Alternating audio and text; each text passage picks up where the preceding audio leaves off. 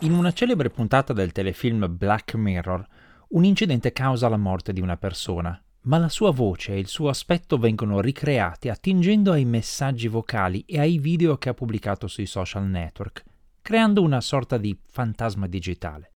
Pochi giorni fa, Amazon ha realizzato quel fantasma, presentando una versione dell'assistente vocale Alexa in grado di imitare le voci dei defunti. Intanto dall'FBI arriva un allarme per i deepfake che vengono usati nei colloqui di lavoro per nascondere le reali identità dei candidati, che sono in realtà truffatori o addirittura spie. E Google segnala un attacco informatico molto insolito che consente ai governi di rubare i profili WhatsApp con l'aiuto degli operatori telefonici. Per fortuna questo attacco è stato bloccato, ma getta luce sul mondo controverso della sorveglianza digitale governativa. Benvenuti al Disinformatico, il podcast della Radio Televisione Svizzera dedicato alle notizie dal mondo dell'informatica. Io sono Paolo Attivissimo e quella che sentite, almeno per ora, è la mia voce reale.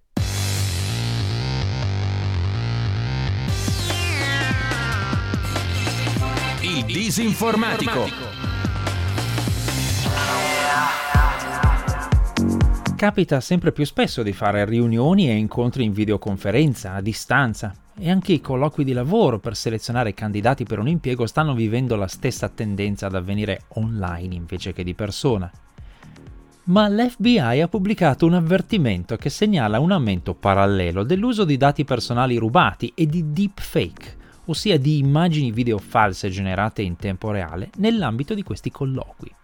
In pratica il candidato si spaccia per qualcun altro e mostra durante il colloquio immagini di un volto che non è il suo o fa sentire la voce di qualcun altro. I colloqui di lavoro falsificati, dice l'agenzia statunitense, riguardano offerte per impieghi che verranno svolti da remoto o da casa, per cui è possibile che il datore di lavoro non incontrerà mai di persona il lavoratore. In particolare questi colloqui deepfake avvengono quando il lavoro riguarda il settore informatico e darà quindi accesso a dati personali di clienti, dati finanziari, database aziendali o informazioni tecniche confidenziali. Questo suggerisce che il movente di queste falsificazioni sia l'accesso fraudolento a questi dati preziosi, spesso a scopo di spionaggio o sabotaggio, come segnalato anche da altre agenzie governative statunitensi a maggio scorso. Alcuni stati, secondo queste segnalazioni, stanno formando numerosi informatici che poi fingono di risiedere in paesi fidati, usando VPN e documenti di identificazione rubati, e usando vari software per alterare voce e video per sembrare affidabili e rassicuranti nei colloqui di selezione fatti attraverso le normali piattaforme di offerta e ricerca di lavoro, sulle quali hanno creato profili falsi e si fanno assumere dalle aziende per poi trafugarne dati o facilitare intrusione da parte di loro complici.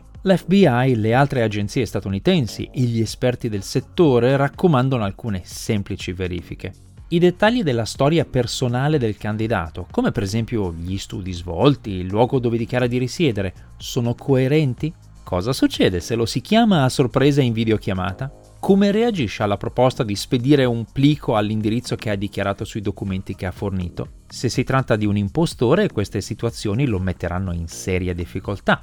Le autorità e gli esperti segnalano anche alcuni trucchi per riconoscere un deepfake video o fotografico durante una videochiamata. Per esempio, i gesti e i movimenti delle labbra della persona che si vede in video non corrisponderanno completamente al parlato. Oppure suoni inattesi come un colpo di tosse o uno starnuto non verranno falsificati correttamente dai programmi per creare deepfake in tempo reale.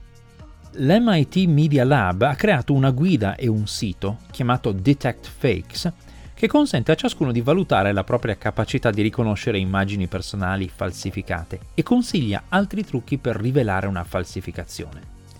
Per esempio, guardare le guance e la fronte della persona che appare in video, perché se la pelle di queste zone è troppo liscia o troppo rugosa rispetto al resto del volto, è probabile che si tratti di un falso. Si possono anche guardare le ombre della scena, che spesso nei deepfake non sono coerenti, oppure gli occhiali, che spesso hanno riflessi eccessivi, o ancora la barba o le basette o i nei, che i deepfake sbagliano facilmente. Un altro trucco è guardare fissa la persona negli occhi per vedere se sbatte le palpebre o no.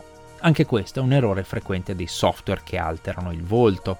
Cimentatevi insomma col test dell'MIT Media Lab, che trovate presso detectfakes.media.mit.edu. Fra l'altro, saper riconoscere un video falso potrebbe servirvi anche fuori dall'ambito di lavoro, dato che anche molti truffatori online in campo privato usano queste stesse tecniche per fingere di essere persone seducenti e corteggiatrici, per poi spingere le vittime a mostrarsi in video in, come dire, atteggiamenti estremamente ricattabili.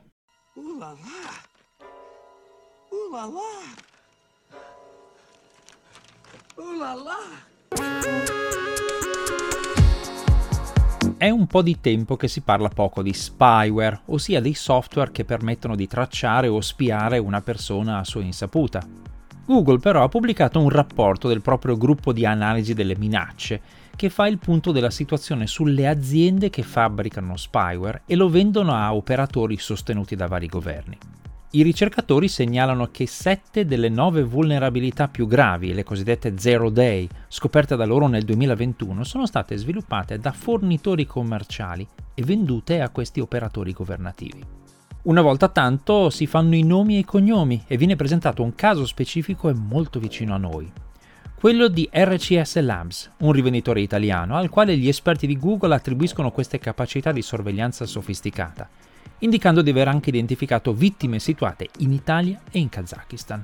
Secondo il rapporto, gli attacchi di questo spyware iniziavano con un link univoco che veniva inviato alla vittima.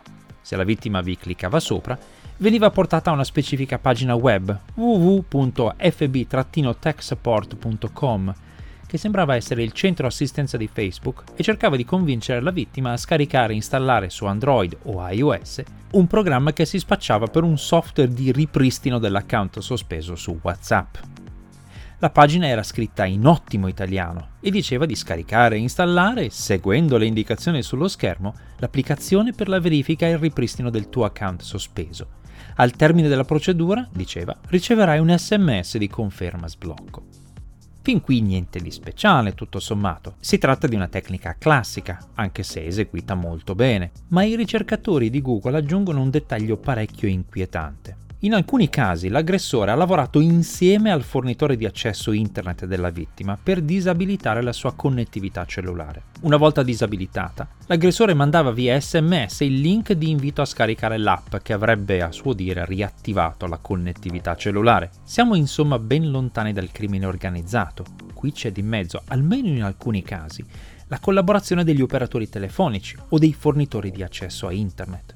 Per eludere le protezioni degli iPhone, che normalmente possono installare soltanto app approvate e presenti nello store ufficiale di Apple, gli aggressori usavano il metodo di installazione che si adopera per le app proprietarie, quello descritto nelle apposite pagine pubbliche di Apple.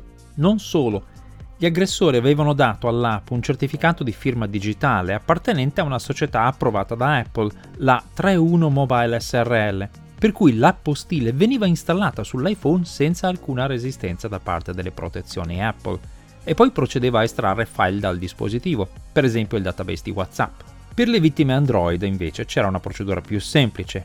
L'app ostile fingeva di essere della Samsung e veniva installata chiedendo all'utente di abilitare l'installazione da sorgenti sconosciute, cosa che fanno molti utenti Android.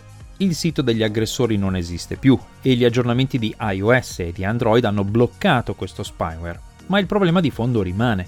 Come dicono i ricercatori di Google, questi rivenditori di malware rendono possibile la proliferazione di strumenti di hacking pericolosi e forniscono armi a governi che non sarebbero in grado di sviluppare queste capacità internamente. I ricercatori aggiungono inoltre che, anche se l'uso delle tecnologie di sorveglianza può essere legale in base a leggi nazionali o internazionali, queste tecnologie vengono spesso usate dai governi per scopi che sono il contrario dei valori democratici, per prendere di mira dissidenti, giornalisti, attivisti dei diritti umani e politici di partiti d'opposizione.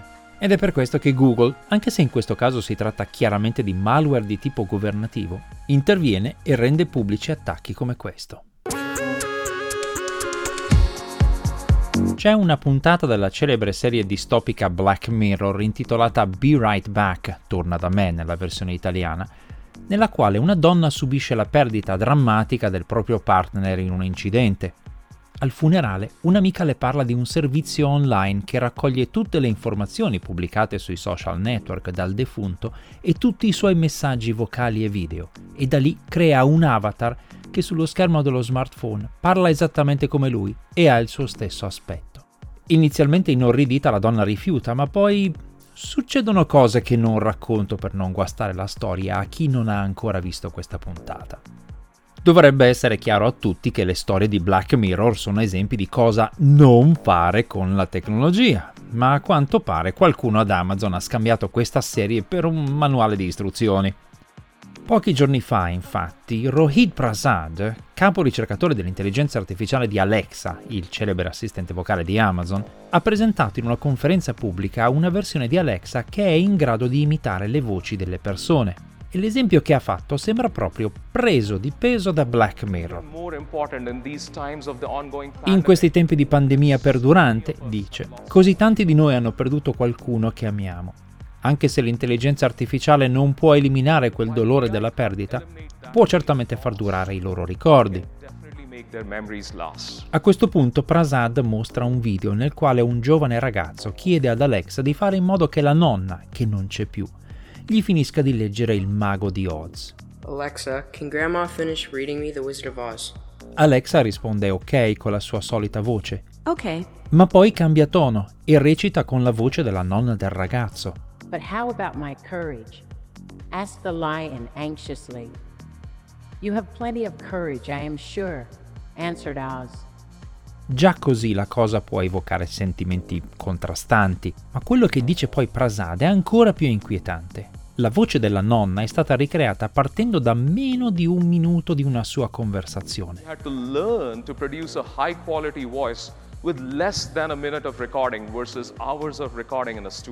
Non servono più ampi e lunghi campioni di voce registrati accuratamente in uno studio.